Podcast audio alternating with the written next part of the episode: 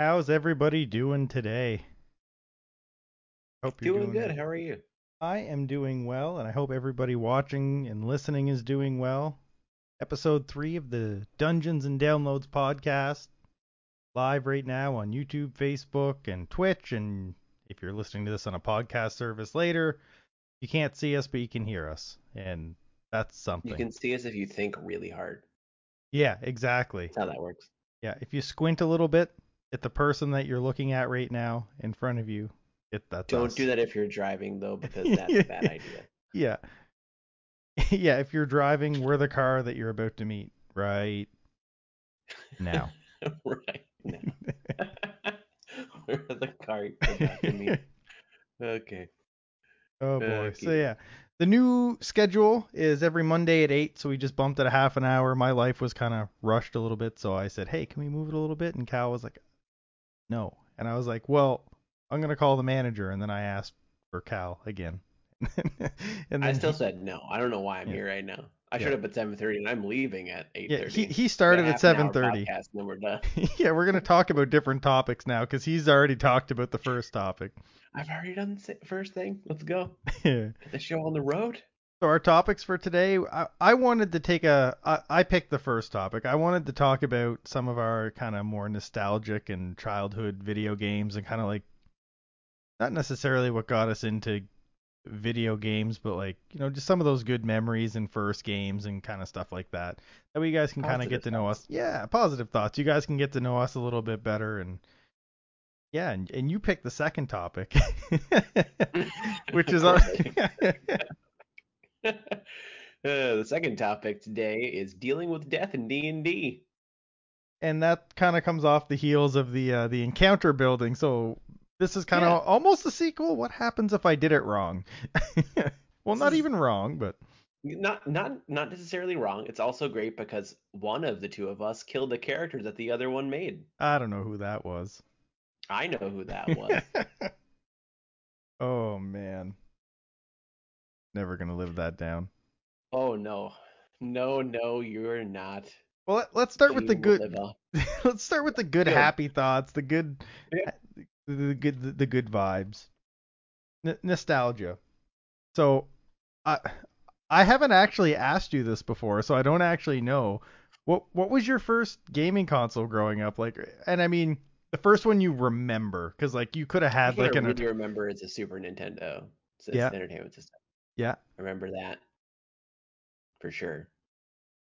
We we started off with, with with a NES, and I I actually have like well I don't remember playing it. I have some pretty vivid memories around it, and I'll I'll get into that in a minute. Um, I definitely we definitely had a NES in the household. I don't remember a lot about it though. yeah. My first real console too was also a SNES. Like when I got the NES, like they probably my parents probably had the NES like before I was born or bought it like when I was two. So like we always had a NES in the house, but like I remember like getting the Super Nintendo. Super Mario Bros. 3 was on the NES, right? That was the last Mario NES title? Or Yeah. was that Yeah. okay. and that's actually one of one of my most vivid like first video Yeah. game memories and i'm going to say i didn't realize all of this until like later on in life but my parents had a friend who was like a couch surfer and he would sometimes Nice. crash on our couch or our neighbor's house but he was like the first person to like introduce me to the idea of flying up the top to get the whistle or like jumping over Yeah. world level 1 2 to get to the warp pipes so like my first memory is just being like completely dumbfounded like you can you can you can just go up there you, You can, can do that? And if you do go up there there's actually a thing and it's like oh it's a whistle like okay? And then it's like yeah but you can like skip the entire game. And it was a oh you can skip the entire what? What? Are you a wizard? What is this shit? Are you a wizard? But yeah yeah, no, that was crazy. I was I do remember I, I remember some of the, the skips, seeing some of the Yeah. skips. I really wasn't playing that much when Super Mario Brothers 3 was a thing. I was more watching. I was at the age where Mhm. I wasn't really playing anything. Watching people play. there's definitely I don't know if it's still around, but at one point in the existence of the universe, there was video of me playing as like a two or a three year old child of just like running into Goombas or like hopping over one and then running into a hole. That's like amazing. I, I know that I was playing and I have video of my son doing the same, just like literally just pushing the over button and just running into a Goomba and then just like ah, and then he does it again. Ah, it's like you need to jump, and he's like, oh yeah. but like for as much video game stuff as we had, like my parents did not play video games at all. Like I don't I honestly I don't know why we ha- I don't know why we had an NES. My dad definitely did. That's why we had an NES, and because my brother, my brother and Yeah. my dad. That's why we had the original systems and all that. Played My- a lot. my parents never played. So like like I said, I don't know why we had a NES. We got a Super Nintendo because we liked the NES and that was the next step up. So we got to use Right. a used SNES, I guess at that point. But I don't know why we had an NES. No nobody played except for like two year old kid. But like why would you go out and like we must have had it. I'll have to ask my parents because like we mu- we they wouldn't have bought it for me at two years old. Right, that wouldn't have. Like, so like we must have had it. I had this console for a two-year-old. But like it's also possible they picked it up at a yard sale for 10 bucks one time and dad thought he might play it someday and never did. That's a possibility. That is true. That was, I mean, that was how. So my brother eventually ended up paying for the old console from like selling his old, the new consoles when they came Yep. out by selling his old ones at a yard sale. That was how he used to always get them. That's how we got our N64. We sold our SNES in like 40 games. Yeah, and then you just buy an N64, the new and new stuff. We had this was back in dude, the day. he like it was at like a like do you know what a flea market is? I don't know if that's a Yeah. Okay, cool. Yeah, I don't know. That's a, term. that's a US term too. Okay, cool. There was a there was a flea market and there was this old dude. Like he was in like his 70s or 80s and he had like fucking like a like a box of like SNES games and a box of NES games. And he had this like binder for like what like as he would like come across games, like he would determine a price for them. And we used to go there every Sunday because if the game you were bringing in was worth the same as another game, he'd just trade it or you know, you could buy a different game. They were always cheap. So like you could buy a game one week and go home and like, oh, I don't like this game and then just like bring it in next week and be like, okay, this was like a four dollar game. Like what else do you have for four dollars? And then just like trade it like straight out. But he he Did was you ever play Yeah. Bubble Bobble? yes. Classic game. Yep. I remember that game a lot because that was also an NES game. I guess more NES was my first memories. I I, remember the. I mean, I, I remember the tune because it just it just goes over and over and over and over again. Yep. I remember playing a lot of Burger Time. I don't think I played that game. It's like it start it was an arcade port to the NES where like you play as like a chef and you're running over like the burger bun then the burger bun falls down a level and you have to like kill enemies by like dropping the buns at certain times. It it, Gotcha. it was a shitty game, but we had it. Right. I mean, those were also the like. These weren't the days of downloadable games. Like if you bought a game and it was bad, you'd still play it. Oh, not yeah. like you're gonna return it. You're just gonna play it and beat it and like there- suffer through it if it's bad. there was one game I don't remember anything about it, but when I was looking up speedrun games the other day, I found that there's like one or two people who run it, but there were no guides, so I didn't go any further. It was called Super Ball, I think. You play as like this little lump of jelly like this big and you can like pick up a marble and like that's all I remember. Nice. I like it. Maybe what was it called? Speedball, Super Ball? Super Bowl. Um. Oh, what? Smart Ball. That's what it was called. Here. What, what is this? I'm- Smart. I'm, I'm gonna bring this up. Hold on. Smart Ball. Smart Ball. Speed run here. Smart ball game. Because that's something different. SNES. Okay. So here's a s- here's a quick. li- Oh no. Oh no. We, oh no. I'm not gonna play the audio for this ad. Screw that. Um. th- this is smart. This is Smart Ball. Oh yeah, they run into ran into GDQ. Oh wow. Yeah. Okay, that's a thing. You play as like a little. You play as. What? I remember renting this game, and like you can get little little balls that go inside the ball of jelly. The like the, like the jump ball that guy got. Yeah, so he's got a jump ball right now, but there's other ones too. Huh. And uh I don't really remember a whole lot about it, but I remember renting this game over and over again because there was nothing else that was any good. Yeah. They're I skipping mean, a lot of it. But any good really? I I don't know, man. It doesn't look bad. It looks like a classic SNES game. It was it was definitely a classic SNES game, but I played a shit ton of that game. Yeah. I I also remember renting a lot of Quest 64. I Um, never played Quest 64. I've seen so much of it now that I'm an adult because it's such a meme game. yeah, But Uh, I uh, never played Quest 64. We I weren't a big RPG household. Neither were we. Like I don't remember playing it a lot, but like I remember renting it a lot because that was something we would do is we would just rent a game over and over and over again until we had our fill with it. Right. Um, yeah, we did that a lot. Um, what would you say was your your favorite game as a kid? Not necessarily like your favorite game now, but like if you can go back to like NES or SNES Cal, like what game did you rack the hours up on? I mean, there's a lot. There's a lot of Mario Yep.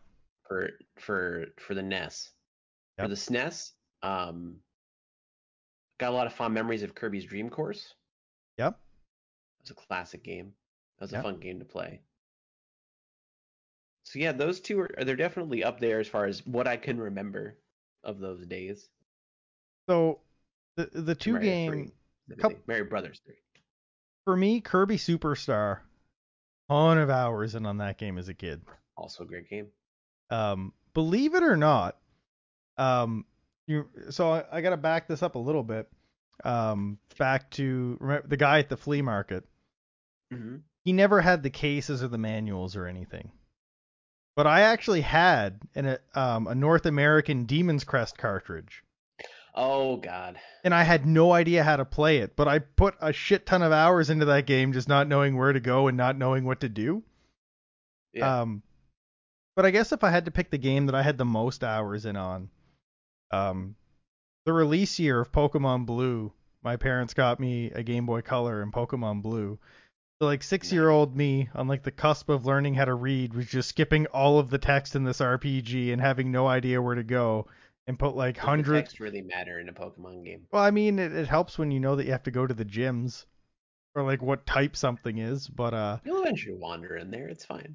I put hundreds. type advantage. hundreds of hours into Pokemon. Like I would have to say probably Pokemon Blue as a kid. Pokemon Blue was probably my favorite game. And I I think part of the reason I liked it so much was my brother got a Game Boy Color and Pokemon Red. So it was like the first kind of thing that I didn't have to share.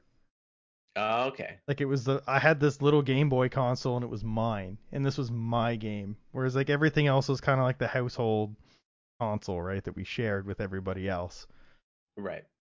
but this Game Boy was mine, and this game, this Pokemon Blue was mine. I don't think we had a color that I can remember. I know we had an advance, we had a SP, we had Yeah. everything through that.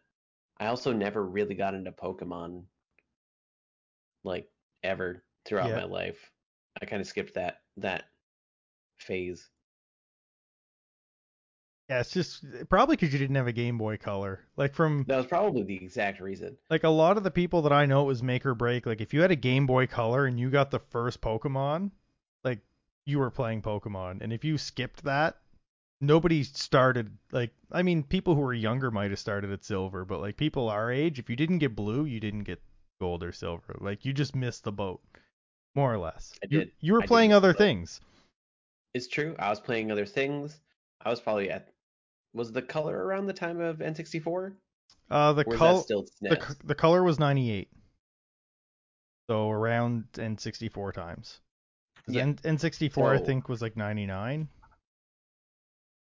maybe N64 So, 96 yeah. 96 so 96. Okay, so yeah, I was playing like we used to play a lot of Mario Kart with the family. Forget. So now we're getting into N64. A lot of Mario Kart. I watched a lot of Ocarina of Time as a child. The Redead scared me so much that I didn't really get past Sun Song Grave. yeah Um, yeah yeah, there was a lot of that. Star Fox 64, I played a lot of that game. probably one of my more most played just because the amount of time I went back to it. We got the N64 late. We definitely did not get the N64 on launch. If I had to guess, I'd say we probably got the N64 in 99. Um which when did the GameCube come out? Because we had it for quite a while before the GameCube came out. So that's kind of going to help me determine when I got this. Uh so no, the GameCube came out in 2001 in Japan. North America was also 2001. So we probably got our N64 in like maybe 98. But like we had it for a couple years before GameCube came out. Because I remember remember we couldn't get a GameCube at launch because again we live in a little shitty place. I think, I think we got a GameCube around launch. we got don't it soon launch after. exactly. We got it around, yeah. But like, we were we were very very much mainstream Nintendo household, like Yep. Mar- Mario, Zelda, um, other Mario games, like all the spin-off Mario Golf, Star Yeah. Fox, all that kind of thing. Another memory I have, like a vivid memory, is like not understanding the point or how to play Hey You Pikachu, but talking to Pikachu for hours. Do you remember that game? No, because like we we missed Pokemon, not because so we weren't one of the families that were like Yeah. religiously against Pokemon. It just Yeah. we just missed it. The whole family just missed it Yeah. for no specific reason. Reason. I had friends that were like, Pokemon is the devil.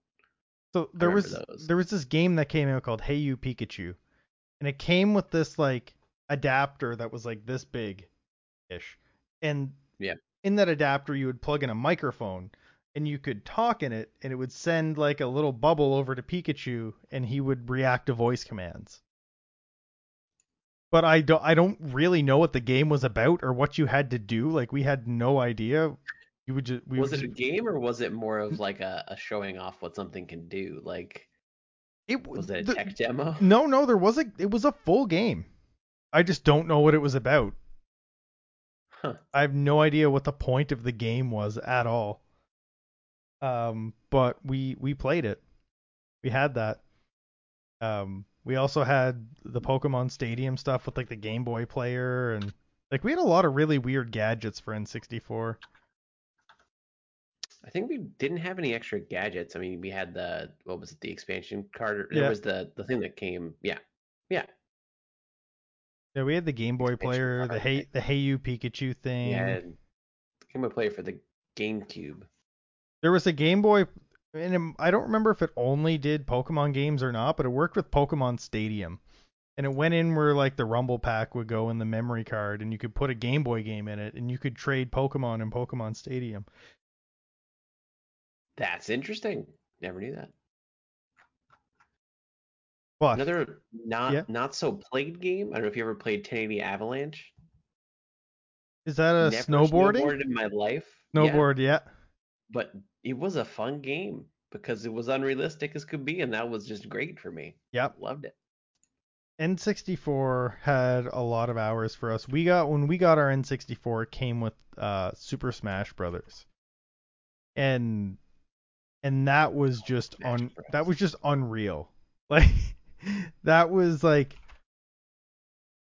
that was like the first like real multiplayer experience. Like you think of like SNES and stuff. Like for the most part, it was take turns or like barely be able to move away like from the other guy. Was the, was the real Yeah. first multi, and then then Super Smash Brothers came. That was more. I guess Mario Kart was a little competitive, but yeah, no, I see what you're talking about. I get you. and that was huge. And we had Perfect Dark and like GoldenEye. Never which- played Perfect Dark. Perfect Dark does not hold up, but if you could go back in time and play that game, it was amazing.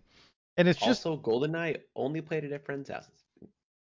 I remember another vivid memory I have is our next door neighbors had two TVs that they had like set up to like split and display the same thing.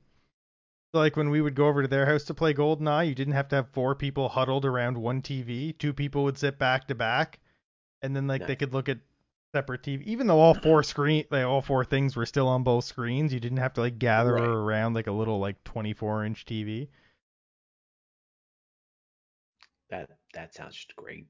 But Perfect the Dark, with like Mario Kart, same thing. Everyone's huddled around this little Yeah. tiny because TVs are so small. They weren't Yeah. that small. Perfect Dark, great game. Don't play it now. Same with GoldenEye. If you play GoldenEye now, like every shooter for the N64 was like basically terrible controls wise. Yeah. and that just kind yeah. of really hurts it going back. We had Pilotwings. Um, that was a game. that was a game. What kind of game was it, Rufus? it was a flight sim for N- you don't know Okay. Pilotwings? No, I know what it is, but I- Okay. I, wanted to describe because he said it was a game. I want to I want to hear Oh, the yeah, no. details. I never It played it, uh, but I know what it is. It was a flight sim and it really freaking sucked. Nice. As like a kid, you're just like you could get up in the air and you could fly through all the things that they wanted you to, and every time you would crash. Like it was it was just so picky on the landing portion. Like everything else, like you could miss by like a little bit and it'd be like, yeah, you're doing great. And then you go to land and you'd be off by like a pixel and you just crash. It's like I just spent 20 minutes in the air looping around to get the perfect pattern. I almost ran out of gas and then I crashed. this is bullshit. This is crap. It's the worst. Paper Mario. That's a game for the N64. I had that. that. a lot. My brother hated it. Oh like- no. I liked it and I played it. There were there were a lot of good games. Original Mario Party, original Mario Golf. Um, yeah. Well, Oh, Mario Party, I, I don't agree with you as much on. so I feel like this is a maybe it's just like the people that I know, but I feel like everybody had this game and everybody played this game, but nobody liked it. The Star Wars pod racing game. Yes. It I- was bad. Everybody had it. Well, that- Everybody so, like, played it. Rogue Squadron came out first, and it was really good, and it was Yeah. a Star Wars game. And so everyone was like, "Let's buy this," and this has to be good, right? Because it's Star Wars, and it Yep. wasn't. And then Pod Racer came out after that. That's what, that's what I was saying. The one that wasn't Yeah. Squadron was really good. Rogue Okay. great. Oh, okay. I never played that one. Rogue Squadron was a great game. Pod But- Racer was not. Everybody had it though. Everybody. I don't know a single person who's like every time I bring like talk about that, it's like oh, oh, but they know what I'm talking about, so you know they played it, right? Yeah. I don't remember what it was actually called, but everybody knows it as Pod Racer. It might have just been called Episode One or something like that. I think it's uh, episode one Pod Racer. okay. Oh, what a terrible game. It was. It was a bad game. It was not a good game at all. But everyone played it. I remember getting that game for like two or three dollars. That was probably too much. An- another game that I feel like everybody has played, and I, I there there's a joke to this game that like I'm even now I'm still like, but why? Uh, Clay Fighter 63 and a third. Never played it. Oh man, it was like a Mortal Kombat style game, Yeah. but everybody was a clay figurine. I'll, I'll, I'll bring I'll bring I'll bring it up because because you you've never seen it. I've never seen it. Um, but uh, it was called. I don't know if there was any other Clay Fighter games before this, but it was called Clay Fighter 63 and a third, just so it wouldn't be 64, I guess. And uh, Trying to be all fancy. it was a uh, long play. This is the this is the game. so it's Jack Frost versus some guy. Why does this game exist? I don't know. But this was another game that like just kind of everybody had. Like, I don't even understand. I Why think- is Jack Frost beating the Clayality? I feel like I feel like it's just like that that bunny. That's the guy that I always played. I forget what his name is. Jack Frost at the Clay level. But Played. I don't. I could voice over this game. Oh yeah, totally. Did he just pull a carrot out of his chest and eat it? Yep. That's not how things work. But I uh, That's not realistic. I'm pretty sure what happened here is Mortal Kombat came out and somebody saw a way to capitalize on this in a way that kids could play it because there's no blood, there's no gore, it's just clay. Um, True. so looking at the Wikipedia article, apparently there were two games before this.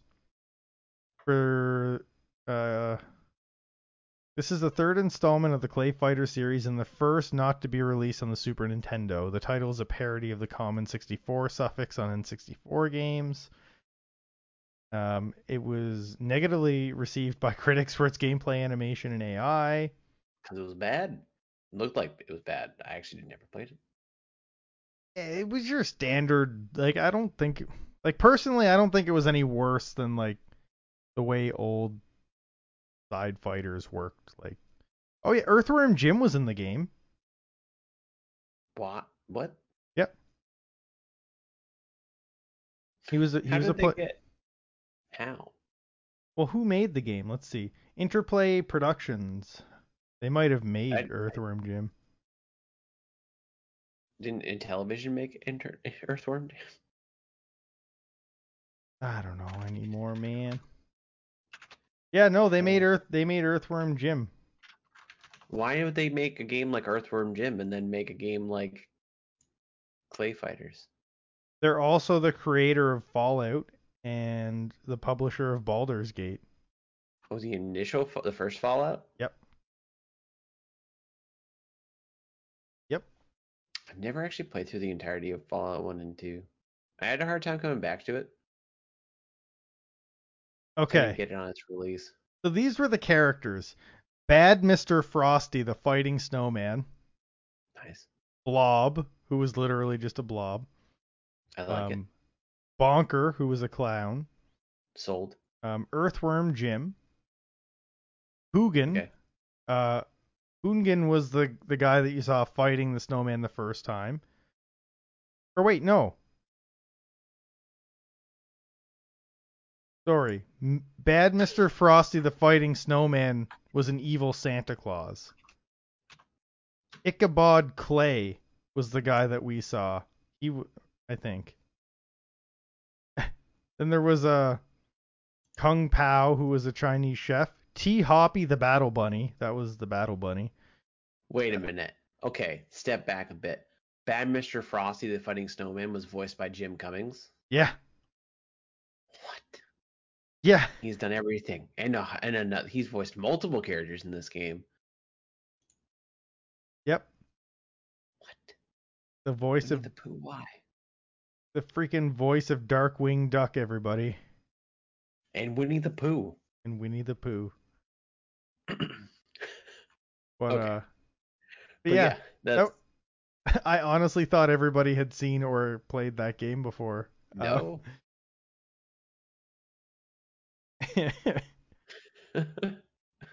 oh my god. Why does it? Nah, just not a question anymore. Moving on from So- Clay Fighter 63 and a third. So so the last kind of segment we had for this, and we're kind of running out of our allotted time for this section. What do you think was like the most influential game that you played? So like something that like you know you couldn't get enough of that game or like was really good, and it can be from like whenever. It doesn't even have to be nostalgic. Like what do you think is like that game where it was like I want to play You're more? what the top game I've ever played is? Most in, so I guess what like shaped the way that you like to play video games now, or kind of gave you your Oh, taste. okay. Like you know, what influenced your playing the most, and how you perceive video games and rate them. Like shaped you as a gamer. There are multiple because multiple. I can have one for a couple genres. Yeah, that's Link to okay. the Past is going to be one Yep. for adventure because I play it like almost Yep. all the time and it's Yep. a classic. Hollow Knight's one for Metroidvania because I think that they took the genre and they just did so many amazing things with it Yep, that it a lot of things should That's fair. strive to be like that. that's fair. And then another like Another one that I actually haven't played on stream that I think shaped the roguelite genre that I played was uh, Hades.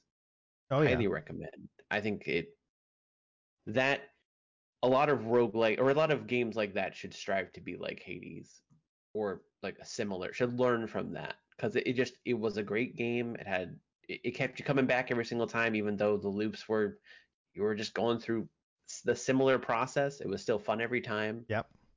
Um, but yeah, I just pick three. I think for me, it's it's got to be Tales of Symphonia. Like Never played. that was like there were games with story before that. I'm not trying to say that there wasn't, but that was like the first game where the story it felt interactive and there's no way that it was. Like it wasn't really an interactive story, but like that game had like real plot twists and it wasn't just it didn't feel like it was a game to me anyway. It felt like it was like a show or like an anime and I was like interacting with that show and doing out the battles. Like it felt like there was a real world there. And it felt like the characters and their dialogue and what they were doing actually meant something. And that was like the first time where I played a game that was like holy shit, like this is like this is like a plot twist. Like they've just There's turned a plot here. yeah, there's actually a plot and they're actually changing it and like things are happening around the world. So like you'll be doing something in one part of the world and something else will be happening and you'll come back and kind of see the aftermath of that and it was like wow. But it's not really like you know other games where like you just have like your main quest and you're just going and you never really hear of anything. But like there was character development and like it just it actually felt like a show. So like from there it was like, oh maybe I should play some RPGs. Maybe I should play RPGs. I actually forget what my first RPG was. It's probably a Final Fantasy, which really wasn't like there was no the first Final Fantasy stories were kind of pretty straightforward. Other than games that I dabbled with, um I think my my first real Final Fantasy like playing it was the one with Vivi the Mage and Zidane. I think it, that might have been Is six. that nine? No, maybe nine. Yes. Definitely wasn't six. Yeah, no, it's it was nine. And that's kind of why I don't have any nostalgia for seven. Like nine just graphically looked much better, and in my opinion, better. And I didn't really have seven to compare it to either. Right. I was just searching it to see its release date, which was the year 2000, and I got a news story. Um, Final Fantasy IX, the animated series, Ooh. is going to be a thing. nice. Let's hope Um, it's actually good. yeah. It looks like maybe 2023. So it's still a long ways off yet, but um, it looks like that's probably going to be a thing. That's cool. I had no idea. Nice. Well, there we go. Figured out something new today. Yeah. Always something to do. Always something. To do. Okay, but the real reason everybody's here, the dungeon, the dungeon side of things. The dungeons. What about the dragons? I think we're we're missing out on the dragons here too. Oh, Like- dragons sometimes kill you gotta people. give dragons their due. Well, yeah, that's the point, Rufus. That's what we're going over today. What happened? oh, yeah. What happens when a dragon swallows you whole? So you die because you go to zero hit points, and then you have to roll death saving throws. and Or when you fail three of them, you die. Or they do double your max hit points and you don't even get to do saving throw. That doesn't tend to happen unless it's very low level, but yes, that can Yeah. tech- that can happen. That's a rare, much rarer case. Yeah. And then your character's dead. What do you do, Rufus, when you kill off a character? What are your thoughts? What do you What do you do? I'll go over what I do. What do you do? Sure, no, So- actually killed off a character, I think but I've thought about it. I've never intentionally killed off a character. Sure. Um, but when a character dies, there's a couple of things that have to happen. Uh, you have to think about was that supposed to be a possibility? Because uh, if it wasn't, uh, you need to figure out why that happened and do some kind of a post mortem so it doesn't happen again. Uh, the second thing you got to figure out is why did you let it happen? Because you did. Um, I'm not making a good case for myself here, but why did um, you do this? So in my case, I was rolling in front of everybody, and I couldn't suppress the damage because I rolled it in front of everybody, and I couldn't be like, "Oh, he rolled a ten. It was like, "No, that's 50.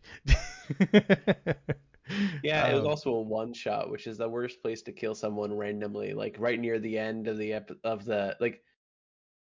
It was a the one of the worst places in a one shot to be like, okay, re-roll the character. Yeah, it kind of sucked. Um, but I think that killing a character off needs to be impactful. Um, yes. So unless you're rolling all of your damage in front of your characters and can't really be a liar, um, I think your typically best your best bet is to try to retune things on the fly because death should be a consequence, not an accident. Um, there is yes. a there is a time for death, and it's not punishing your players, but if your players are stupid enough to go attack something five times their level, maybe they deserve to die, or at least go unconscious. Like if there's warning signs, like dying should be a consequence. Um, it shouldn't be an accident. Now, there's sometimes you get into a hard encounter and somebody will die, but that's the consequence of being the hero. That's the consequence of you know, potentially saving the world, right? That that death needs to pay something off. In my opinion. So like if you if you look at it like they shouldn't go die to inconsequential goblins in a cave somewhere, right? They should die with honor trying to do something big and that should be a price that's paid and a consequence that happened and the rest of the world is going to have to live with the fact that this character died and their death should be impactful. is I what guess what I'm trying to say. That's Gene Rufus. Um. oh boy. Uh he was a meme, it was, it was it was funny because you really tried to suppress the roll, but you couldn't because we saw it happen. Like, yeah, you didn't want it to happen. As soon as I saw that he crit, I knew. You're like, was, oh boy. Yeah, I was like, oh no. Um, basically, what happened was I put them in this dungeon, and I had the the big bad of the whole adventure summon these big things that. And the reason I did it this way was they were purposefully larger than the corridors, meaning there's no way they could have gotten there other than someone had put them there or summoned them there. And it just I was just looking through different things that were big that were, you know, probably going to pose a bit of a challenge and I wasn't you know, necessarily fully reading everything about them. And then he crit and did like 44 damage or something like that. That was more than 44 damage. He, he did a lot of damage. And also the thing is, is his necrotic sting. If you his necrotic drops you to zero hit points, then you're dead. There is no saving throws. There's no none well, of that. Yeah, well, I, I, guess the way it worked was the necrotic points lowers your maximum am- amount of hit points, and if it lowers your maximum hit points to zero, you're insta dead. Yeah. And he had done that. He did um, exactly that. So Gene's consequence was simply existing as a meme, I guess. Um, Gene was not a bad character. He, he was got crit. He was not, but he was directly. The whole campaign was a meme, so it's kind of a really shitty well, answer. Yeah, it was the pick of destiny. no, no, it wasn't. That that that's copyright. That predetermination. Yeah, yeah, Jack Black, please don't sue me. Jack um, Black, don't sue. Jack Black, have mercy on my soul. Um, I just got called from his lawyer. He's suing you. Well, you'll probably get a call from SNL here pretty soon. Will Ferrell's lawyer is gonna call you up. but wait a minute, Gene Franco was a real person, just not that person. Yeah. Um. But like, okay, death. Yeah. What happens when a character dies, and you're like, "Hey, this happened. It it happens. You you roll it. You say the last death the last death save failed. Something that happens, and it's like, well, such and such breathes their last breath. Like, how do you play it up? You you gotta you gotta So- make it sad. You gotta make it impactful, like you were saying. Like as a DM, if someone dies, you don't want to just be like, and they're dead, move on. It's like, and their last breath while fighting this terrible creature to help the rest of their friends stay alive has been breathed, Yeah. or something similar to that. and and I think the big thing is like you like I said, it's really got to be impactful. So you can't you can't really let them die to kobolds. Like you just you you, you just can't. There's no way to make that impactful. Um Yeah. So like their death needs to matter and their death needs to live on in the world and people need to hear about it. And that character has to have mattered. Otherwise, if your character didn't matter in death, why are the other characters doing this thing? Right? So you're building this adventure where you have to go stop um, Jimmy John from resurrecting Vecna. Um, if you die to kobolds and nobody knows your name, why is everybody else doing this, right? Why is everybody putting their life on the line to go get a bag of gold from seven kobolds, right? So when when that happens, you really need to ask yourself, okay, why did this happen? And maybe that maybe there has to be some more backstory written if it's not going to be an impactful death. Like let's say um let's say Greg uh the monk is at level 2 and he gets ambushed by some goblins and he gets murdered. Um really early in the campaign. That's so not impactful. Level one's hard It is. if you're talking about early in the campaign because you can just die and it just feels I feel like as a Like, DM though, nothing. I feel like as a DM, level one through three is where you're supposed to pull punches and make the party feel strong. yes. You shouldn't let them die, but if it happens, um, if you're rolling out in the open and it happens. I feel like at that point what you need to do is go back and rewrite a story as to why these goblins targeted this guy intentionally. And maybe he targeted them intentionally because the goblins had already gone to that guy's hometown and they'd already killed his parents and somehow through torture found out that he had something that they really wanted and then they came after him and they killed him and then he didn't just like randomly die to random goblins in the woods, right? He was hunted down and he was prey, and th- these goblins had an objective. It still sucks, and that guy's gonna have to re-roll another character because I'm not gonna res him. Um, I don't like doing that. Um, but yeah, the resurrection's a yeah. you gotta find a way to work it, right? It can't just be, and you went to like like like in the campaign we were doing, um, where you go get a wagon wheel from a goblin brigade. You can't just die there, and it's like, oh, we went to go get a wheel and he died. Like, like he just heart Go de- get a wheel. He, he he looked pretty winded at the mouth of the cave. Maybe he had a heart defect. I don't like. You, you can't let it go like that. yeah. If yeah, it if it's not it's impactful, Not impactful. if it's not impactful, you have to make it make sense. Um, Yeah. So like I said, torturing found out that you know this little trinket that he had on him was actually something that the goblins really wanted, and maybe they're on some quest to please a, a hobgoblin war chief who want you know maybe you just turn your whole adventure on its side and you end up with a new adventure out of it somehow. really, like it, But it- it's something to make the player not feel like they just died for literally no reason because a goblin crit them out of nowhere. Yeah, exactly. And it's and in my opinion, it's a little less important when you're playing with, you know, more seasoned players and you're rolling in front of everybody and they just kind of know going into it that they could die, especially if you've kind of told them up front this isn't going to be an easy one, you could die. I um I feel like adding that story benefit it- well, it's good and it like progresses everything. I feel like it's more important for a new player to not die in vain than a seasoned veteran. Like I know any little- combat I go into, I could die. Yeah. There's a little little little tip for for new DMs.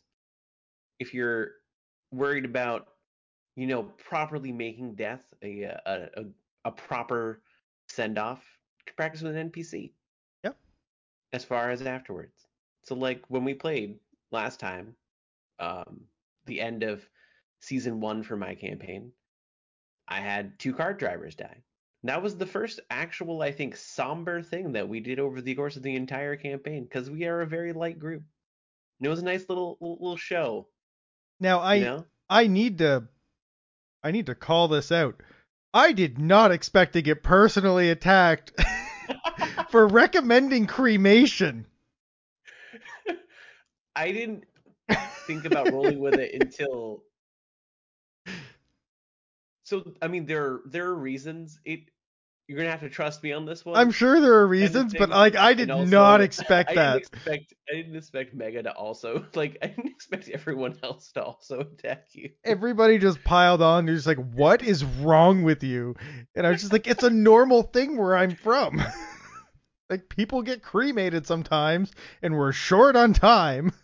Let's just poof them and move on. We'll get some urns." I did not expect everyone to be so opposed to that. Like I figured maybe Right. maybe phase would be for, you know, maybe a story driven reason. Right, but everyone else, I was kind of surprised when like Phase. I think Phase started with the kind of like we should. I don't know actually it was Mega. I think that first. Yeah, he he was just something. like Phase went along. no. I was like, and everyone was like, "Why?" "Oh my god." But yeah, yeah. like I had to call those were out. two characters. I was saying afterwards. So like as a DM, you as your st- NPC in your story, you know is going to die, so you're able to kind of plan ahead. Mhm. You know that. I was actually kind of happy when someone said that they really liked the two characters a little bit earlier on, and I had a little Yep. bit of an evil laugh because Dungeon Masters. But it was it was a cool way. Something like that's a good way to practice your death of a character. That wasn't they weren't as meaningful as a character as far as death goes, but you're able to kind of RP out what would happen if someone died and all of that, like the story of someone dying. You play up the NPC deaths a little bit, and that gives you a little bit of a good, hmm. So what happens if I kill this player because a fireball crits So, or it- fireball does a ton of damage or a really good way to and this is again I guess more of a practice scenario, but one shots are a really good practice ground for killing characters. Because if they die at the very end, achieving their goal, you get that big impactfulness, right? So like a couple like a really good example of that is if you go back and watch the Christmas special we, we did this year. Um, I think two characters actually died on the end of that. the, But the- only reason yeah, two of them died at the very end, and the only reason that I think Gorgath was his name, Yeah. Gorgath Dorbarge, um, lived is because he went unconscious, not on the sleigh, because he Yeah. would have been on the sleigh for sure. Yeah. So like but the but the idea there was that like so for anyone who hasn't seen it, basically the characters are trying it's it's a big tongue in cheek gag at uh, How the Grinch Stole Christmas and it's how it's called How Orcus Stole Christmas and they get to the end and they're fighting Orcus Claws and he's on this big sleigh. And in the adventure it doesn't talk about what happens if the characters jump onto the sleigh and the spell actually takes off and they're on the sleigh with Orcus. Um, it talks about Orcus trying to self-destruct and kill himself, but it doesn't talk about like what happens because the person who wrote it assumed the characters wouldn't be there at that time, that he would just get away or something. So I wrote out that you know the sleigh explodes in the middle of the air, and while Orcus dies and all this happens, these two guys die. But there's a lesson there, and it's kind of the idea of I'm gonna go a bit off topic here, so just stop me if I go if I go too far off topic. But in I was reading somewhere that in the original writings of uh, Dragon Ball Z, the original series was supposed to end when Goku dies trying to kill Frieza, and the idea was that he made the ultimate sacrifice to save the universe. And that's where it was supposed to end was was with him giving his life to save everybody else. And it was ultimate power comes with ultimate sacrifice to save the whole universe. And that that's kind of the idea here is that like they sacrifice themselves to kill Orcus, and it's this big impactful statement at the end of a one shot, that can be a really good way to practice. If you need to kill somebody off, do it at the end of a one shot because A, it's over. Um B, they're fighting the final boss. That's as impactful as it's going to get. Is there was it's not like the final boss is the guy that you're trying to get change from at the grocery store who never gives change to somebody. Like it's like I mean, not, that can be a final boss in real life. it could be. But like it's not like you tried to pay in pennies and he wouldn't let you. Like like the end of the campaign is usually big, right? It's not usually something inconsequential. So somebody dying on the final um portion of something is a way for them to go out impactfully. It's a way that the story doesn't necessarily have to progress without them either, and you don't have to write somebody new in. Um, so if you do need to practice it, um, there's a lot of one shots that purposefully end with people dying, so you can, you can practice with that. Um, yeah, and like on the, on the thought of practice too, I want to go back just a little bit before the Orcus because Ren made Yep. a really good point. Um, character, like, even a Death of an NPC can be good character building too. Yep. As far as we we had that night characters that weren't very back back to last night. We had our druid, which was mhm. very in inward thinking, very you know, very obstinate because that's just that's the character. She played it very well, and then that death kind of made, and she was having a bit of a fight with the cleric, and that death kind of, the death brought the death of the NPC brought them together a little bit as far Mhm. as it made them not be as angry at each other. It kind of fleshed out their characters a little bit to be more than just like stubborn people. It, Yeah. it brought it brings people together, and that'll that'll happen if a character dies too. Chances are, if a character dies in a campaign, it's gonna bring in an impactful moment. It's gonna bring people together and make them fight harder. It should. It should, unless they're a bad character. Yeah. But There- there's also the thing. So back to character death mm-hmm. specifically, there's the part after that where you don't want that player person to feel like they're well, they're just done. yeah Well, my character died. Goodbye, everybody. I'm leaving the group. You don't want that. and the Probably. big the big thing to remember there, and I think I've said it I said it last episode, and I'm you're gonna hear me say this like I don't know, maybe I'll make a highlight video at the end of the year of me saying this every single time. Your I'm job-. Damn, he said it again. Um, I said it again. good thing that word's not trademarked. Your job as the dungeon master is to tell an interactive story. It's not to win, it's not to lose, it's not to combat, and it's not to trick. It's to tell an interactive story that the players want to be a part of. Because if the players aren't having fun, you're not playing. Just go play an RPG. If you want to min max your bad guys to make it a really hard encounter and you don't care if your players are having fun, go play an RPG. Go do something else. Your job is to facilitate their fun.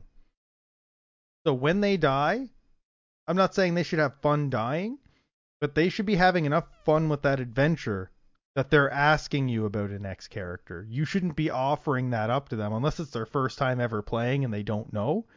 You shouldn't be offering to let them make a new character. They should already have it half created in their head because they they need to know how this story goes. They're having so much fun with the rest of it that they want to be involved. And yeah, and a really good thing to do is as they're making that character, like work with them on how it's going to be coming into the story. Like sit down and get that character involved in their backstory and how they're Mhm. going to turn part of the party. And like it's really good to get on that rather than say goodbye to the player or not say anything. Like, get right on that. Be like, hey, what next character? Looking great. Let's do this. And- see what we can get him into the story, and let's just roll with it. Next week, you'll be right back. Not even a hiccup. And I think my favorite way to do that is to have the new character guide the next quest. Have that character hire the party to do something in that town. So like he's involved because now he, you know, give him a bunch of don't, like don't give the character like a whole bunch of extra gold because they could sell it, but like allow him to pay the party a sum or Yeah. like something. And during the course of that adventure, have that new character now go into debt to that character by like saving his life or something. So like that character right off the bat kind of gets to control the story a little bit, so that it's not really a perk to dying, but it's something that the rest of the party definitely doesn't feel like they can do. They don't get to lead the expedition and be like, hey, look, I need help with this. This is my quest. And you can almost kind of work with them to help them build that quest that their character wants to do and Yeah. hire the party for it. That can be a really good way to, you know, bring the new guy in to the party and allow the person who died to kind of get their bearings. This is their quest. This is their adventure. Now, while you're still building the encounters, so there has to be some communication, let them drive the story for a session. Yeah. That way they feel that they're coming right back in. The character has some form of impact right off the bat, and they're back. And they can't make a mistake. Like it's their story, right? So like let's say I have Yeah. a a goblin encounter. Like let's say I don't know. Let's say the guy gets into town and he was mugged on the way here and he wants to go get revenge on those goblins. I'll have the goblin encounter built. But that doesn't mean I know what the goblins did to him. Or you know, maybe he, they took an heirloom that I'm going to call a trinket later. Like let him run with that. What happened? Are you okay? Um, where did they flee to? They fled to the north. Okay, cool. Now I got to think of a city to the north. Like, you know, let let them come up with the story. And I, it, what I have found is that that helps them get invested in that character right away. Because if they've played that character like levels one through four, let's say, it can sometimes be hard to not, you know, like let, let's say I had Gorgoth Doorbarger, the half orc barbarian. It's gonna He be Goliath. I'm just making this up at this point. I'm using that name. But uh I have Gorgoth the half orc barbarian, and now that he's dead, I have Bargborth the fighter. Like it, it, it can sometimes be hard to not just build the same character again. Um, but like allowing them to tell that story kind of gets them right into their character right away. So, like, let's take a step back here. I'm pretty sure you told me that if Spaguglio ever dies, you're just making another Spaguglio. I believe we've had this conversation. Uh, I, I I have a building the same character. I, I have I have a bunch of other ideas, but Oh, okay. I, I just like that I don't even have to think about what I'm going to say with Spaguglio. You're just as surprised as I am at what comes out of his mouth, and it's great. Um, It's great. I like I like playing characters like that because it's liberating. Like Yeah. The whole point of that have to think about it. character is that like he doesn't know what he's gonna say, so like I can say something stupid, and like it's fine. It's true, it's, on and It point. happens a lot, and it's It- funny. It does. And that's because I'm very good at starting a sentence and just letting it figure out where it wants to go. But like you kind of get better at that when you're a DM and someone's like, "Well, what's behind that door?" and you're like, "Ah, table." You know, like, you kind of table and two chairs and a half elf. There, now it's a room. Yeah. What's the half elf's name? I'm out. you kind of get better at that while you're DMing. So like Spaguglio, it's like, man, I could like take my headset off and then just like come back and have no idea what you guys are talking about, and I could still play Spaguglio because chances are he wasn't. talk, yeah, just Well, chances are he wasn't listening. So. No, thinking about what Schoolie wants to think about. Whatever that is. oh my god. Yep. Oh my god. so now we talk about death, bring people back in. Over there's there's the opposite. So there's like death happens and it's impactful. But then there's resurrection effects and Yep. spells. What are your thoughts on this? Um. on resurrection spells. n- I don't think you should ever be in a position where they can use them on the party. What I mean by that is, if they have Revivify, your character shouldn't be dying. Something much worse should be happening to them because dying's not a consequence anymore. Remember, I said in the beginning, dying should be a consequence. If dying's not a consequence, like Revivify is great for saving key NPCs and like doing stuff like that. You should not really be using Revivify on your party, but that's really good for the oops he crit. You know, it's kind of good for that. But like Oop, secret.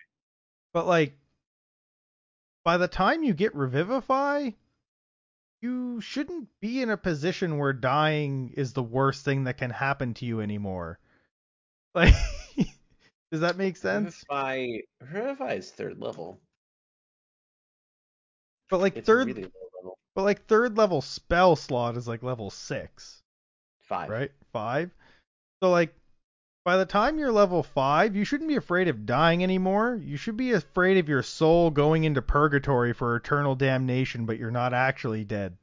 Like, you know, the stakes are higher now than dying. Now that you've overcome death, there needs to be something worse.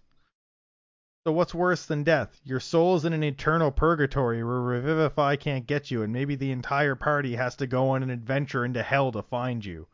Like, there needs to be something bigger than death. If you can just, oh, I'm not dead now, then you need something bigger than death. You need something more impactful. The other way, and you can sit down with your players beforehand and say, if you're going to pick Revivify or Resurrection, there's going to be a process to go through to res. There's not going to be like you can just instantly resurrect. Like there's going to be a whole process to go through. And you can kind of make your own resurrection rules rather than saying you died, now we need to go through a it- which is totally fine, going through an entire side quest. But like So the reason I like keeping Revivify as written is I'd always like them to be able to use it on the mayor of a city. Or an NPC that they killed that now maybe they want to res and try to recruit onto their side. So I want it to be easy enough that they can push a story with it. And I want it to be there for a situation where somebody accidentally dies and I didn't really want them to die, so yeah, just pop them back up because it's better story building if they're still here. Um, so I just like to have a worse consequence. Um, because there always has to be consequence. If the worst consequence in D&D is death, but you're talking about the entire world, like like like in some of the campaigns it's like the entire world will be destroyed. Death doesn't really matter at that point because if you die, there's going to be someone almost as strong to take your place.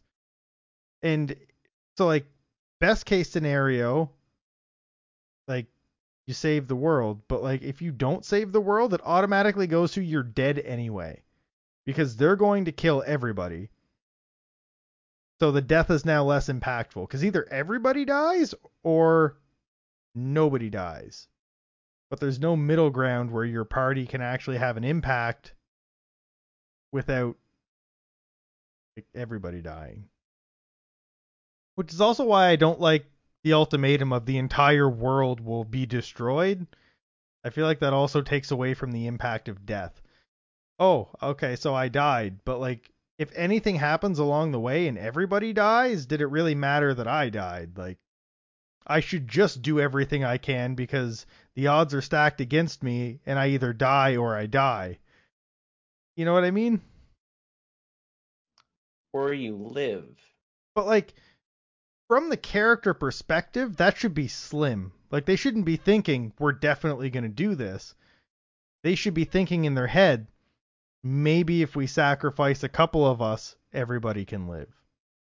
Like that should be like the rational person's thought process. Like if you're thinking from like not the player but the character,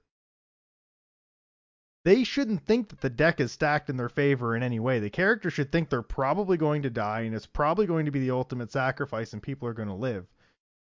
But if the ultimatum to that is just everybody's going to die, then why would you ever hold back? Because if you don't win, you're dead. Right? Not saying that there's also no one other than the the party to deal with anything. Yeah.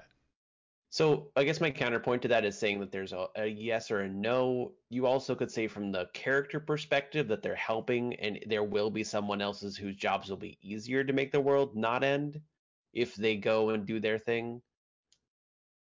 I think there is middle. I think you're missing that there is a middle ground there. It's not like you die or everyone die. You die and everyone dies, or you die and you die. It's you can die to help other people. It's not like your death as a character from the character perspective is the world dies if you die. You also could look at it and the character look at it as their death doesn't mean the end of the world. It just means maybe they're helping someone else who might come in their place. Yeah. I, guess what I'm what I'm thinking though is like I'm trying to rationalize this as a character, which is if I don't go as hard as I can, even if that means death, everybody could die. So it's almost like you have three doors, and in two of them you die, but in one of them you live. As opposed to like if I didn't have the threat of the entire world going to die, death becomes more impactful now because instead of a 33% or instead of a 66% chance of death, you're back to like 50-50. Maybe I'm weird here. Maybe I'm the weird one here. I'm I'm just not getting the. I'm not getting the the where you're getting the lessened impact of death. So like if the big bad's plan is to kill absolutely everybody and the party does nothing, the party dies. Like if the party never gets together, they die. So their character is born to die at that point, assuming there was no other party around to deal with the threat. So if the party takes on the idea of going to fight the thing, they could also die, which would be the same as doing absolutely nothing. So the death is less impactful because even if they didn't go on the adventure, they would probably die. If the big bad's plan is to just kill everybody in the whole world. Yeah, I'm still not getting that. So, So it- like I see where you're saying is like they would die no matter what if they did nothing yeah. So in be- that scenario. So because of that, their death is less impactful because it was the same as if they did nothing. They could have done nothing and died, but instead they did a little bit of stuff and died. I think that's really a roundabout way of looking at it. Like Like, you're looking like you're looking for a reason to make it less impactful in your mind almost. Like I said, you're you're you're grasping at straws at that point. so I also try not to use the idea of they're going to kill everybody in the world. I usually try to use things like they're going to rip open a void to another plane and make your life an absolute living hell. Um, I like those types of evil bad guys because no, like yeah, you could die here, but like if you do nothing, you're gonna face a fear something worse than death. If you do nothing, it's worse than death. It's just flat out worse. So like it's not just there's two possible ways to get to the same ending. The way it's kind of set up in my mind is like if the big bad is going to just destroy the world, you have a 60 like just flat out of like the options available to you, two of them are death and one of them is life. That's a 66% chance of death. So like death is just a bigger percentage chance of happening to you, which makes it almost like eh there was more than a 50% chance I would die anyway, so what does it matter that my character died? I could, like I said, I could be the weird one here. get that at all. I could definitely be the weird one here, and I'm okay with that. Um, but that's why Yeah, I don't like think as revive. as, like, see, like I don't like revive because I feel like death is impactful. Even if the big bad is going to kill everything, it's still like I feel like your character would feel just.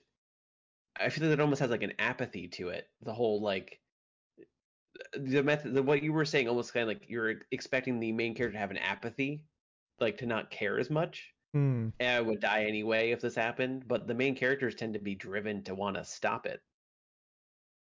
They do. I don't think you're taking that into account. Yeah. Because the death if you so I'm not even looking at the death if you do nothing because that's never going to happen unless you have a party of people that don't care. Yeah, so that should never be an option. But in a world, I guess my viewpoint is in a world where you're probably going to die, dying isn't as impactful because your character is already kind of expecting it. If that makes a bit more sense. If you know you you're living on a time clock of one month to live, and you've come to terms with the fact that you could die in a month, dying all of a sudden means less to you because you've already got this clock. Versus, I never thought I could die. Uh oh.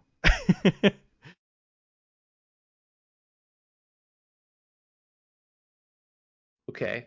like if the thought of death never crossed their mind until Your they were knocked unconscious, like if you never thought, like if you just thought that yeah, we're gonna get into this fight, and like I'm a soldier, and I'm gonna do my best, that's different than if I don't do this, we're screwed. Like I'm, I think I'm coming back to my old point instead of rewording it, but it's like it's the idea of they haven't had a chance to come to terms with the fact that they might die.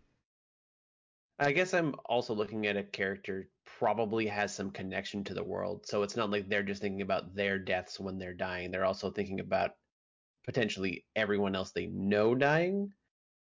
And that makes it more impactful because it anchors them and it also makes them want to stay alive. Not just be like, I'm going to probably die anyway. Oh, if I also fail, then these people die as well. Their death has impact because it affects other people as opposed to looking at specifically just the character dying. And that is the only thing that the character is thinking about when it comes to death. Yeah. I see I see your point. I guess I'm just expecting the character to have a broader view than just self. But I mean, I guess there are selfish characters that would probably just have a solo view, and that would probably feel less impactful. But as as long as the character is more fleshed out that the person is playing, chances are they'll have a attachment that they don't want to see die. And they'll do whatever they can, but they also want to come back to that person as well, so that also makes their death feel more impactful. And I guess I'm not saying that their death can't be impactful. I guess what I'm saying is in a in, in a world where death feels at the moment feels like a given. All of a sudden somebody dying isn't unexpected anymore. And like the townspeople probably shouldn't be surprised by the fact that that guy died because he like they were crazy fools for doing it anyway. Where there is death, I think death is to be expected.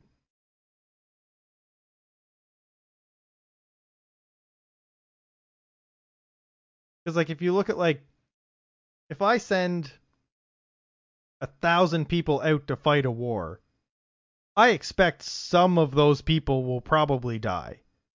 I shouldn't be surprised if those people die going to a war where there's going to be death. But if I send somebody out to go do something where they might have to fight, I'll be a bit more surprised if all of them die because they weren't going out to fight a war. I'm not expecting death. Your first statement removes the human aspect of it, and you're just looking at it as a, a series. You're, you're just looking at it as a series of percentages. Then Maybe. I think that's the the thought. Your thought process of death not being impactful if the world was going to end is looking at it as a percentage. Because saying you know you send a thousand soldiers out and you're expecting some of them to die, there's still an impact for each one of their deaths because they still have an attachment to the world. Each person's death does have an impact. So their death would have impact on the people that they knew, but would the world feel the impact of the death? Because I always like to feel like my party is bigger than life and they're bigger and grander than everything, and that their death should impact the world and not just their loved ones. Like when these, well, then when, we can go back to the fact that their death might make the world go yeah, bye. So yes, the impact on the world is actually huge. yeah, yeah. I guess I- what I'm just getting is the whole 66 to 33 doesn't make sense to me because I think that the percentage is belittling the death, even though the death is still impactful. It can. I think be. it just it blows it a little bit out of proportion. and I might be oversimplifying it, but that's part of the reason why I don't use those types of villains is because I can't wrap my head around making it super impactful. But I I do uh, I do understand where you're coming from. I understand where you're coming from. Yeah. Sorta. so we we kind of that's why I gotta like resurrection effects yeah because that completely removes the impact of death. I actually just don't like Revivify. I think Revivify maybe you can make it so on an NPC it's fine and you can use it. I feel like it belittles character deaths. In a world, let's Yes. just say, in a world where a death is impactful, revivify it it makes you subconsciously want to meta target the person with revivify in the party, and that feels terrible. Like you're not going to do that as a DM. If you're a good DM, you're not going to meta target a player because they have revivify. Um, And th- and but then when that doesn't happen and someone else dies and they just get revivified, it's like, okay, you're back. And that's why I always try to almost up the ante. If they're at a spot where they can cast Revivify, there should be something worse than death. So, like, Revivify only works if they have all the body parts. So, right there is an easy way to thwart Revivify. Chops your arm off. So now, let's if you are level 5 you're probably fighting against things that are smart enough to know that revivify exists they know that revivify exists they kn- they probably know that you need all the body parts so they can try to thwart that plan even if they just cut off the pinky finger Revivify actually works, it doesn't restore the missing body parts. They would come back to life with the big pinky finger. I had to double check the 5e wording. oh yeah yeah that sounds right Now, that being said, if a body exploded in some way, shape, or form, now that's Yeah. more of a permanent death, and there's no real. But- that's, that's hard. If you do that, it's hard to do a quest to bring that person back if you wanted to go down that route. But, But think about that would- this. So you have Revivify in your team. And The Eh. arm that got chopped off has the ring to unlocking the tomb to the lich, so you have to go find that arm, even though that person's alive. I was gonna go even even easier than go. that. Um, Mort the monk has his arm cut off and now can't use any of his extra actions. So now why Mo- even bring him back to life? well because they feel sorry for him, but now Mort the monk still has to retire. There's no way he's gonna continue on this adventure. He's alive and he can now go see his family, but he's still done. Right? Or we can just do the full loop, and Mort continues on the adventure and dies because he's useless. Yeah, or you could do that. But make it maybe make it impactful that way. Or like now he has no legs. You're really gonna carry him around in a cart forever? he might. Like You yeah, you you can. You totally can, or maybe you can take him to some kind of artificer who will give him metal legs and he'll get some kind of weird character development out of it. But like you can drive the That's a story that way. right there about I have a story about a bard that yep like you can you can kind of take it in that way too. So like yeah, they have revivify, but does it matter if they now don't have fingers and can't do the somatic components to their spell? Like now they either have to play this character very differently. So revivify stopped death. So now death isn't as impactful, but now this character either has to retire because they're just more or less useless compared to what they used to be, or they just decide to continue somehow. And now everything is handicapped from that point forward, and they'll probably die. Um, but like, and then come back again and again. Like I guess that's kind Oh, of there'll how be one there'll be there'll be a torso and that's it. that that's the couple of ways that I would deal with it. Um, those are the couple ways I would deal with it. I would either make it so that it's something worse than death, or you're just not the same. So you can also go about it in an alternative way, which I have theorized. Yeah. Something I would go about. Yep. Um, essentially, you make your resurrection more difficult. hmm So if you have Vivify, you say maybe you break the wording of the spell and you can use it as a resurrection ritual later. You can't immediately bring them back. You might stop them from immediately dying, but like so you have to go through an entire process where you have to Ah. get a cleric and you, You gotta- to do this. You gotta go that, collect the Dragon and you Balls. have to go and you have to go through like certain DC checks so that it Yeah. feels like you're you're doing mm-hmm. rolls and you're doing your hardest and you're doing stuff to get that person back, which could very easily fail. And also you ask that player, would that person actually come back if like their soul because it's D&D. Yeah. There's places where souls go. Would that person even want to come back? Now And I they say no and that's just life. I can't stress this enough. You can't spring that on your players. Oh no, you They- have to make sure that your It- players know that Yeah. they can't take Revivify. Yeah. So, my Curse of Strahd, my cleric took Revivify. I didn't tell him not to take it, so we're doing Revivify the normal way. I You would never be like, I know you took Revivify, but now you're gonna have to do this to make sure you can resurrect Yeah. this and this. No, That, you that have to be. that's for the you new have to be very- DMs. Um, Yeah. You can't just spring that on people. You really have to let them know how that works. So like Yeah. when I ran Curse of Strahd, we had a bard that died early. And what I did because I thought it was very theatrical to Curse of Strahd is I found a homebrew Revenant character type and I let them play as a Revenant. Because they came back to kill Yeah. Strahd. So like the the Revenant had like a, a thing and That actually works because there's an entire stronghold of revenants. Yeah, ex- ex- exactly. Revenants are built into that campaign, and they're like a well-known thing in that campaign. And as soon as that bard kills Strahd, the Revenant's gone. So like, it was a way to bring them back because it was an unfortunate death. We didn't mean for it to happen. It was still impactful because it's a Revenant now. It's an undead that happens to be in a party of something that's going to kill every undead that they see. It was an overzealous paladin. Like there was this like internal struggle where he's like, you know what? I will let you live for now, but if you don't die when we kill Strahd, I'm going to kill you. So it was like right.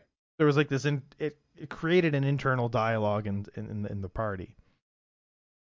Essentially, you can make it so that's impactful. Yeah.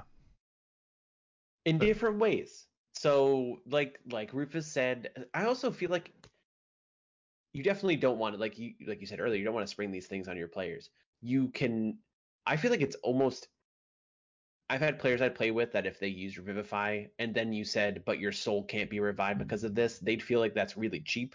So you want to tell them it's Yeah. going to be more difficult than like you need to go right in, even with the, like the your soul's in another dimension, like you originally said. You- You got to tell your players specifically if you're going to do that. And You can't spring that on them because then it could feel cheap. It could feel kind of weird. It could feel like a last minute ex machina kind of thing, and that just feels the other bad. reason we did the Revenant thing was we didn't have anybody with Revivify. So like right. And so that that's a cool way of doing it yeah, it was like oh you don't. Revenant. That's more of like an early character death kind of thing. Yeah. And also like the pal there's no way the paladin in our party would have ever taken Revivify because his whole thing was like when you die that's God's way of telling you you're dead. And I'm going to put you to rest. It's like he would never take Revivify. Like that goes like Right. that goes against his thing.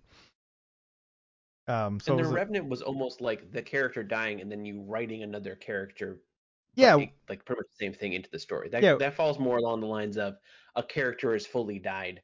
You've worked with the player to write in another character. and that's what we did. It was mechanically, it wasn't a bard. It was like a, it was a revenant, and it was mechanically different, but it was just the same personality and the same RP. We were also playing with a character who wasn't as, um, I'll say experienced in doing the RP stuff. So it was like a nice, easy way for that person to build a new character, but still be RPing the same person. Yeah. So that was- falls so that that's not on the really the resurrection side that's more the the bringing them back in and then yeah the resurrection like we've gone over a couple good Yeah. al- alternatives to it as opposed Yeah. to whatever and if you find out that you'd rather have maybe your maybe your players like playing that more classic rpg dungeon crawler esque and they like using revivify we can go Yep. really far back to the whole you're facilitating your players happiness and they're fun Yep. Yep. so and if that's what they want to do, you take a step back, you think to yourself, okay, death won't matter as much. Maybe I can do more things. Maybe maybe they just like having really difficult monsters in their dungeons and that's how you Mhm. kind of deal with having an impact or whatever. And- Listen to your players, kind of pay attention to what they seem to like and what they don't like cuz you're going to make mistakes. They're going to make mistakes. Everyone's going to make mistakes. There's another way What to it- handle this too that we we're, we're forgetting about, and it's a really easy way to handle this. Uh, sorry, finish your thought. I, I cut you off. All I was saying is it always comes back around to make sure your players are having fun. Always. That's first campaign I DM'd, I I definitely like I, I I we didn't RP a lot because that's not what my players wanted to do. They wanted Mm-hmm. to do dungeon crawly stuff, and so that's what I did. I had a couple little RP moments, but I facilitated what they wanted. So, well, like with death, you facilitate yep. what your player wants. You might have these ideas like, I hate Revivify. If a player really wanted to use Revivify and that's what made them have fun, I'd figure out how to go about it. And that's your job. Like, really, is a is a dungeon master. You're really playing as a mediator between four to six people and a story that you have because you have to keep they can't argue with each other outside like a reasonable amount like it, everyone's going to have a little bit of argument but it can't be an argument to the point where it's not fun and you also have to mediate their interaction with the story so you're really playing like a real life like mediator in a sense because they also shouldn't hate you because you yeah. roll incredibly high every single roll and it's just not fair you should maybe pull that back a little bit, unless you're rolling right in front of them, and then in which case it's like, well, fuck. it can be funny though. I had a player that I used to crit for the first round of combat every time. They never went down from the crit, yeah. but it just happened. And you know, it was just a thing that happened. I laughed a little bit. They laughed. They cried a little bit, but they laughed mostly.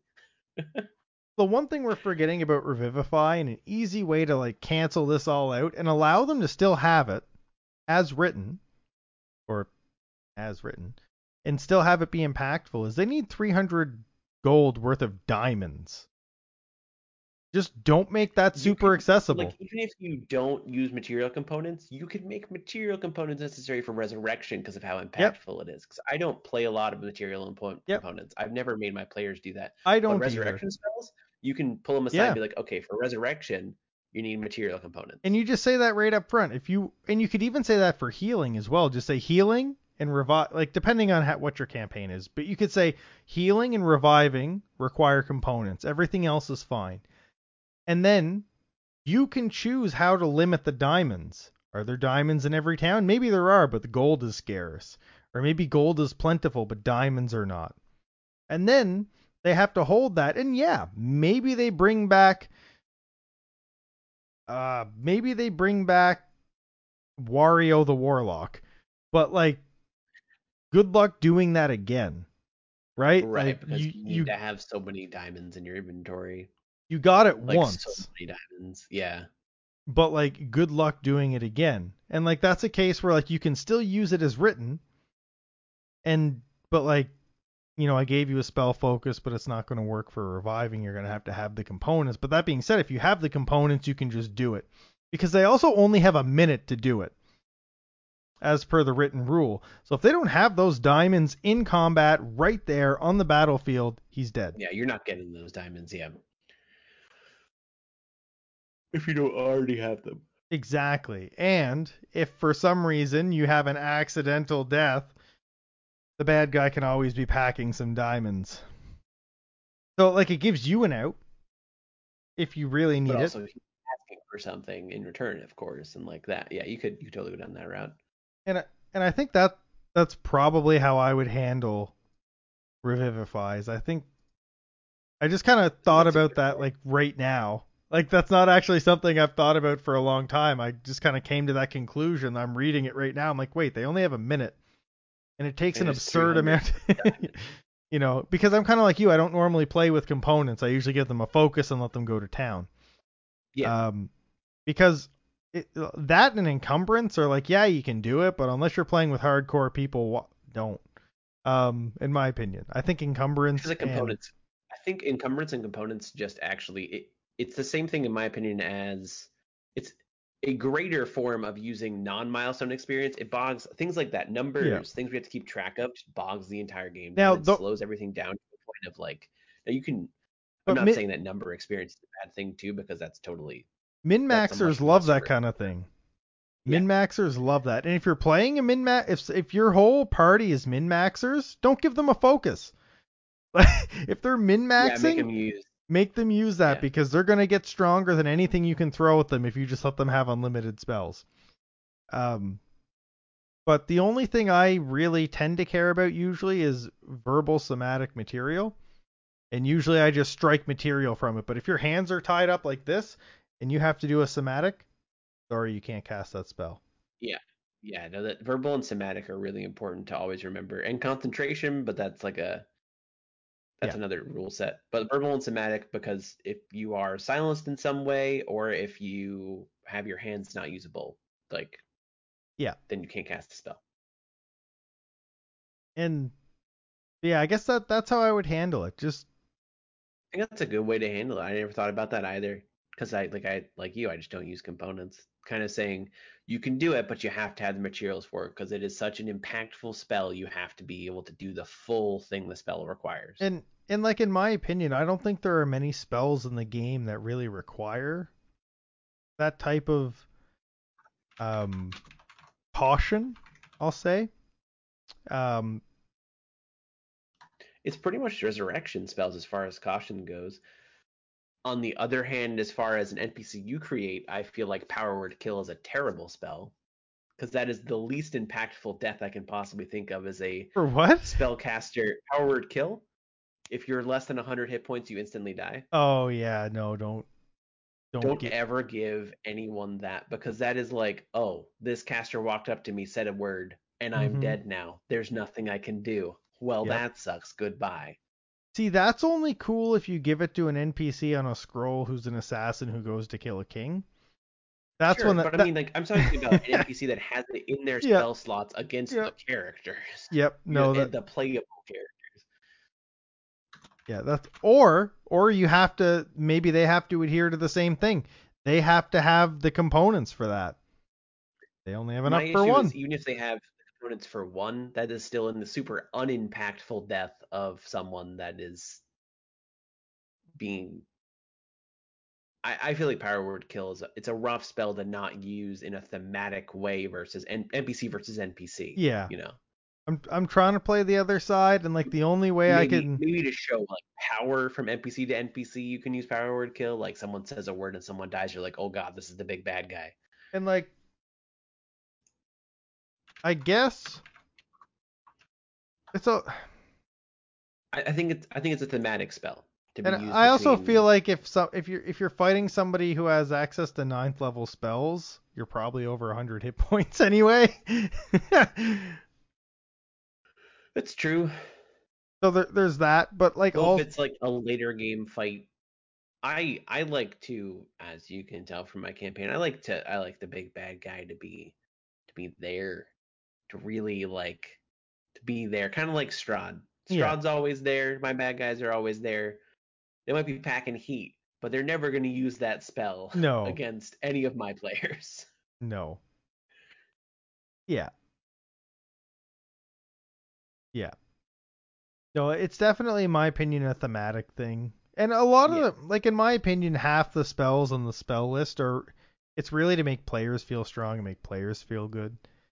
Um, for the most part, like, I don't know if there even is an NPC that has power right out the gate.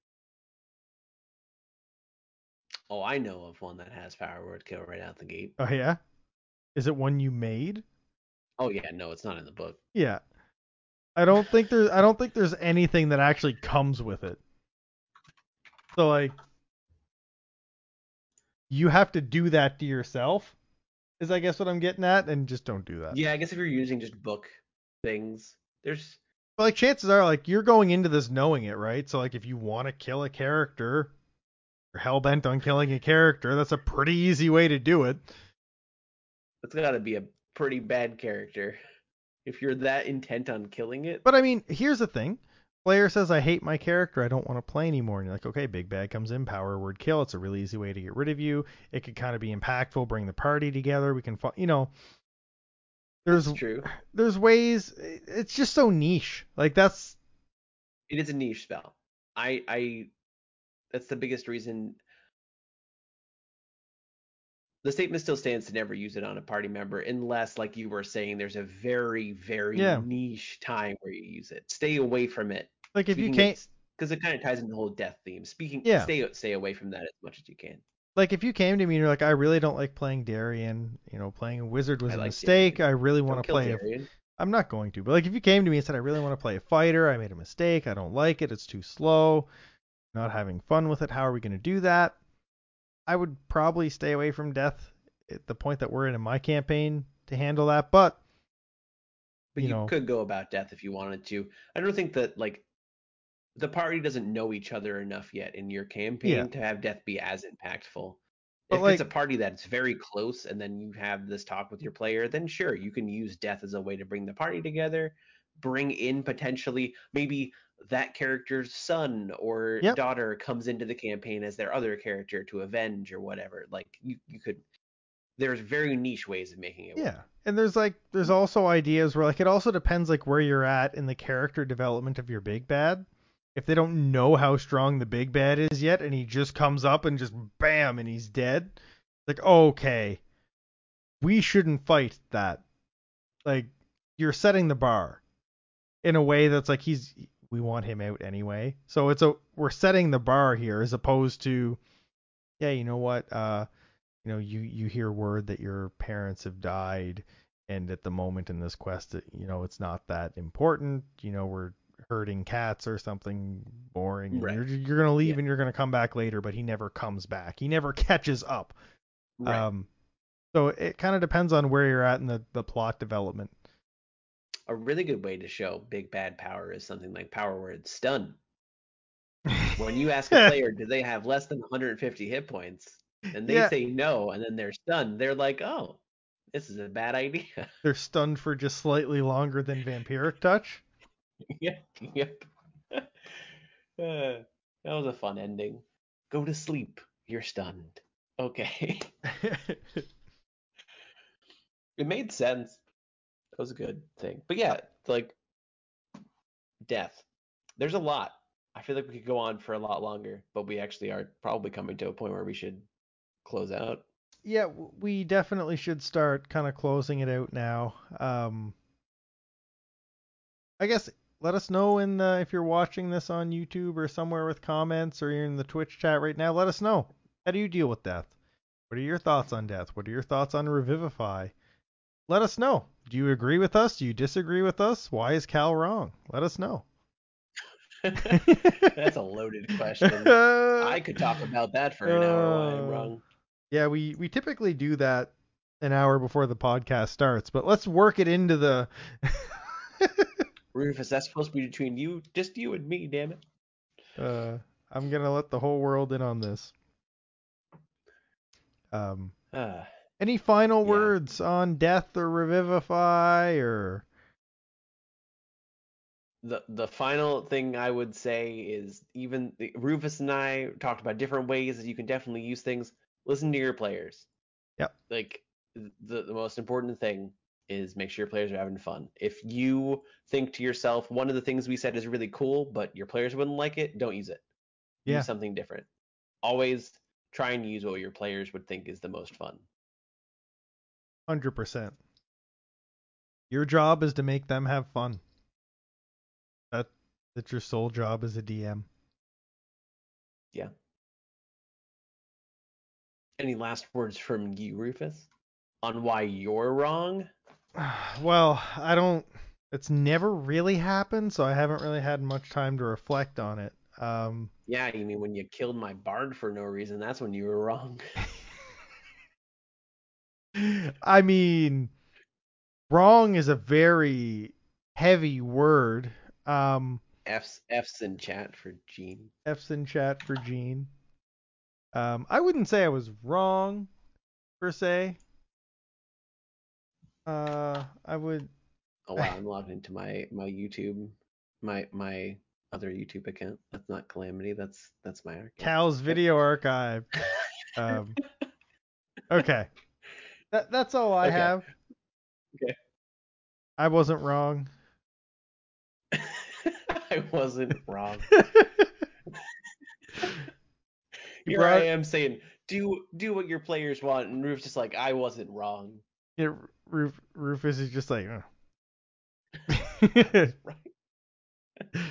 not my fault. You Uh. played a crappy character. He was not a crappy character. He actually wasn't built too terribly. He was sadly the only person that took all bard. yeah, which uh, that it wouldn't have mattered. It didn't matter what you took. I was thinking of taking barbarian, but everyone else was going like a melee variant. It didn't matter. Two Had, people were already going melee variant, but that wouldn't have saved me. had he crit like that, it wouldn't have mattered. Like he crit, so he was insta hitting, and he rolled high enough to kill everybody in the party. Like it did not matter what you had, you were dead. And that's- the best of us. The only mistake I made was rolling in front of you guys. That's the only mistake I made. That's what we learned. Don't roll in front of your players. Um, I, I still I. I still do it all the time. Um, I feel like that's something where when you're starting out, roll behind the screen and never give yourself an edge. Always give your players help. If you're if they're new and you're new, always err on the side of caution and give them a chance. Um, you should never um you should never give yourself an edge because you have all the information. You should already have an edge. Right? That was actually a, there was a really good article I read a while ago on playing theater of the mind as Yep. opposed to online and how like when your player is trying to say, "Can I do this?" or is it like your player is starting to ask questions, you should just ask, "What do you want to do?" and then Yep. you know if they say they want to cast a fireball and hit as many as possible, imagine in your mind, okay, it might be able to hit four. Yeah, it can definitely hit four, Yeah. kind of thing. Don't say, oh, it might be able to hit four, but it might be able to, but it probably, we'll just let it hit three. No, you go with Yeah. the, the fourth person, the fourth Yeah. thing that it hits. if you're playing theater of the mind, you you definitely you always do that. My problem is I can't I just I can't keep track of it. Theater of the Mind's rough. Theater of the Mind's rough too as a DM, being having to describe everything to make Yep. it so vivid that your players actually know can that they're all thinking the same thing or roughly the same Yeah. thing. It's Um, easier to put them on a map where they can see that they're in a dungeon versus outside. That's a whole nother podcast. Theater of the Mind versus Grid. Maybe that'll be next week. We could. That's a whole other thing. We need one more week to carry us to GDQ. So We do. Maybe that's what we do for next week. GDQ. Not next week. GDQ. Week No, after GDQ. week after exactly. But yeah, I I think that I think that's all I got. Okay. Goodbye everybody. Goodbye, everybody. You all have a fantastic rest of your night. See you next week. See you next Some more podcasts.